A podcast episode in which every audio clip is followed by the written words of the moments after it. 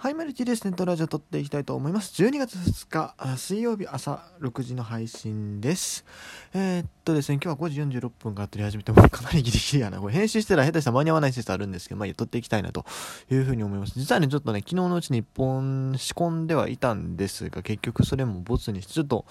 あの、どう、あの、トーク内でですね、誤った情、誤った情報というか、まあ、誤った情報も流流したの修正してたから、でもまあちょっとね、まあなんだろう、十分に考慮してない点とかもあったりしたというの、あるし、まあ、新しいニュースもいろいろ入ってきてるし、まあ、この時間に撮れそうなので、えー、撮っていきたいなというふうに思います。それで、まずちょっと昨日のニュースからね、軽く見ていきましょう。えっ、ー、と2、2件だけね、取り上げます。えー、阪神が、えー、大幅な背番号の変更を行いました。これびっくりですね。阪神あんまりね、背番号変更でこうガッと入れ替えることはないんですけども、今回は5選手入れ替えですね。まあ背番号変更ってまあ基本的にこうなんだろう。まあ良くなるパターンと、それからまあ剥奪パターン、2パターンあるかなと思うんですけども、今回はまあ良くなるのが2人、剥奪と言われても仕方がないのが3人って感じですね。えー、梅野が44番から2番、岩崎が67番から13番、北条が2番から26番、小中優也が27番から40番、長坂が39番から57番というところです。まず梅野選手はこれ城島選手に憧れがあったというところでね、えー、2番を選択したと。まあ、多分だからこのオフ、背番号を変えるみたいな話が持ち上がってたらしくですね、まあ、27番とかもまあ、候補にはなってたらしい。まあ、だから北条と大中の剥奪っていうのが多分先に決まってたのかなと思うんですが、まあ、えー、梅野は2番を選んだというところでした。まあ、44年そのまま個人的にはいいんじゃないかなと。もう結構定着してるじゃないですか。変えるんやったらもうちょっと、あと1、2年早めにやっときゃよかったなと個人的には思ったりもするんですけども、まあそのタイミングだと2番埋まってましたし、まあ、27は秋になってたりもしたけども、うん、まあ、梅の方には2番を自分の番号にしたいということです。そして、岩崎は67から13と。あ67もね、結構ないほど背負ってて、これはこれ似合ってたんじゃないかなと。昔中日のサウスポーでさ、あそれこそ高橋明文とか小林正人っていうあたりが結構この60番台大きな番号をね、背負って、えー、投げてたイメージがあるので、67は悪くないなと。阪神にもね、岩崎の前は森田、その前はブラジル、その前ブラジルなんですよ。っていうところを考えるとね、番号として悪くないよなと思ってたんですけどね。えー、13番秋ということで、まあ、ちょっとね、最近13、14とかね、あと22とか、まあ、結構前の方で空き番号も多くなっているから、もうこうやって付け替えをしていかないといけないっていうのはあったのかなというふうに思います。そして、えー、北条が2から26。まあ、これは、降格と言われても仕方がないところかなと思うんですけども、ああ、26。うん、あの、結構阪神は投手の番号のイメージかな。えー、な、あの、エグサさん、そして、えールーインチェン、その前はサイウチっていうところで、結構ピッチャーのイメージの番号なんですけども、まあでも26をヤシでね、つけてる選手もいっぱいいますからね、えー、全然悪くはないかなと。というか、なんかもっとでかい番号になるのかなと思ったら26、これだいぶ阪神の温情というか、まあたまたま空いてたのはこの番号というかそうなのかもしれないですけども、まあでも北条に似合う番号だと思いますよ。うん、でもそれを似合ったまんまで終わらせたらまずいですけど、まあでもここから覚醒するパターンも全然あると思うんで、えー、頑張ってほしいなというふうに思います。ただ北条はね、もうほんまに山本選手も入ってきてね、排出の陣ですよ、いよいよ。うん。そして、お腹が27から40。この変更は多分、まあ、梅野の選択肢を与えるだけのためのやつですね。多分、特に意味はないんじゃない？まあ、もしかしたら、あの、新人のキャッチャーの坂井君が27番つけたりっていう可能性はあるのかなという気はしますけども、ちょっとここはわからん。うん。それから長坂選手39から57。これもね、まあ、39番をそれこそまた別の選手に与えるんかなっていう推測になるんですけども、どうですかね？39番、それこそまた坂井君っていうところもね、可能性あるのかなと思うんですが、このキャッチャーでね、39をつけた人、矢野さん以降あんまり体制してないんで、小宮山がつけたり、えー、それこそこの長さがつけたり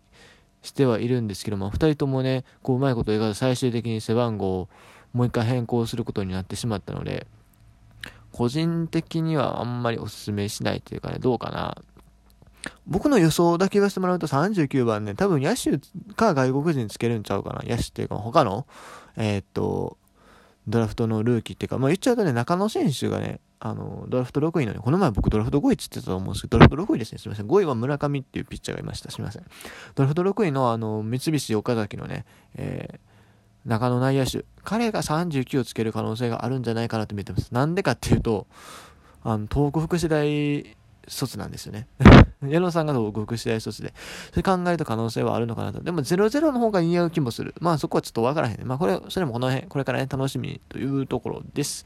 えそれから、あもう一個、ちょっとこれ飛ばそうか。一応、一応ね、出しとこうか。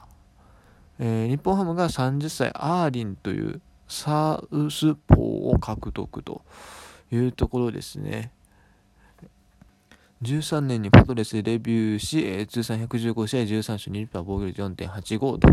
いうところだそうです。これが日ハムはこのオフは2人目の外国人獲得かな、えー、ロドリゲスに続いて2人目の獲得となっております。そして、えー、今朝入ってきたニュース、いくつか見ていきたいなというふうに思います。ちょっと流れでね、先に日ハムからいきます。ちょっとこれ重要度はそんなに高くないんですけども、えー、日ハムから、えー、まず、村田徹選手、えー、対談の可能性ということです。えー、35歳のピッチャーで、まあメジャーにね、えー、ジャイアンツに1位で入って、そこからまあ戦力外になってからメジャー挑戦してメジャーで投げた後、日本ハムに入ったというピッチャーで、今シーズンは21試合1勝1敗5ホールド防御率3.55ですが、まあ、なん何かまあいろいろあって、ちょっと球団幹部詳細を話せないというところなんですが、今のところ来季契約行為に至っておらず、自由契約。ただし、まあ、球団がも残留交渉を継続するということだそうです。まあ、なんなら起用法とかそこら辺で、いろいろあるんですかね。まあ、先発中継両方できるというところで、ちょっと、まあ、いろいろ揉めたりしてるんですかね。わかんないですね、これに関しては。はい。ただでも、出たところで取ってくれる球団があるかっていうと結構微妙なラインになってくる選手なんでね。うん。まあ難しいところですね。もしかしたらメジャーにもう一回戻りたいとかあったりするのかもしれないですけど。そして同じく日本ハムですが、えっ、ー、と、戦力外になりました宮台投手、東大卒の宮台投手ですが、育成の契約を提示されているはずなんですが、トライアウトに参加するということです。ちょっとこれはどういうことなんですかね。もしかしたらもうこれで区切りにしたりするのか。あそれとも、どうなんやろ。これ、育成、トライアウト出ても育成で日ハムで役取ってもらえる可能性ってあるんかなちょっとそこの意図がわからないので、なんとも言えないですね。はい、えー、それから次。ここから、えっ、ー、と、次はビッグニュースですね、これ。えー、外選手、ね、2人外が、えー、DNA 残留決定しました。今季2年契約満了ですが、来年から、えー、3年契約で、えー、残留ということになりました。横浜いくら出したんでしょうかね、これ。まあね、左外まだ若いですから、31歳というところで、しかもまあいろんなポジション守れるというところでね、すごく、貴重な選手かなというふうに思うんですけども、まあでも来年ね、あの、ロペス選手が対談ということになりましたおそらくファーストメインになるのかな。まあ、あるいはね、あの、超攻撃型オーダーを組むのであれば、まあ、佐野選手とか、オースティンっていうところをファーストに持ってきて、えー、まあ、外野で他のまあ、いっぱいいい若手いるんで、そこら辺を使うっていう可能性もあったりするのかな。だから、外選手セカンドという可能性もあると思うんですけども。まあ、これはとりあえず DNA ファン一安心ですよね。うん。まあ、梶谷選手、外外選手、両方抜けたらね、ちょっとかなり DNA 的には痛手なのでね、えー、これはかなり大きいかなと。これもう、ね、ジャイアンツとか行ったら、ほんまにもうセリセリーグ的にもね、最悪の状況だったんですけども、これはこれで一つまた面白い、えー、残留という形になったかなというふうに思います。そして、え、次ですが、えオリックスがですね、えっと、育成登録になっておりました黒木投手と山崎総一郎投手を支配下登録ということだそうです。二人ともね、もともと支配下の選手だったんですけども、まあ、トミー・ジョーンかなで、えー、育成契約になっておりましたが、まあ、今シーズン、えー、投げまして、投げたんかな？えー、っと、黒木選手が多分投げてないんか。えー、山崎選手に関して、あ、二人ともか。はい。二人とも、えー、っと、ウエスタンで、えー、復帰し、球速150キロマークというところで、えー、また支配下復帰ということになりました。まあ多分元からある程度そういう契約になってたりするのかな。もうなんだろう、その割とすぐに本当にも怪我のリハビリのために一時的なあれで、ちゃんとあの投げれるようになったら、もうすぐ戻しますと多分契約になってたんじゃないかなというふうに思います。まあこれでね、え一安心といったところです。特に黒木選手はね、えー、すごく、えー、1年目からバリバリ投げてね、オールスターもしたりしたようなピッチャーですから、また、ワンチャン黒、守護神とかもね、あり得るかなと。山崎選手まだ22と非常に若いピッチャーなんでね。のね、ちょっとタイプはどういうあれなのかよくわかんないですけどね。えー、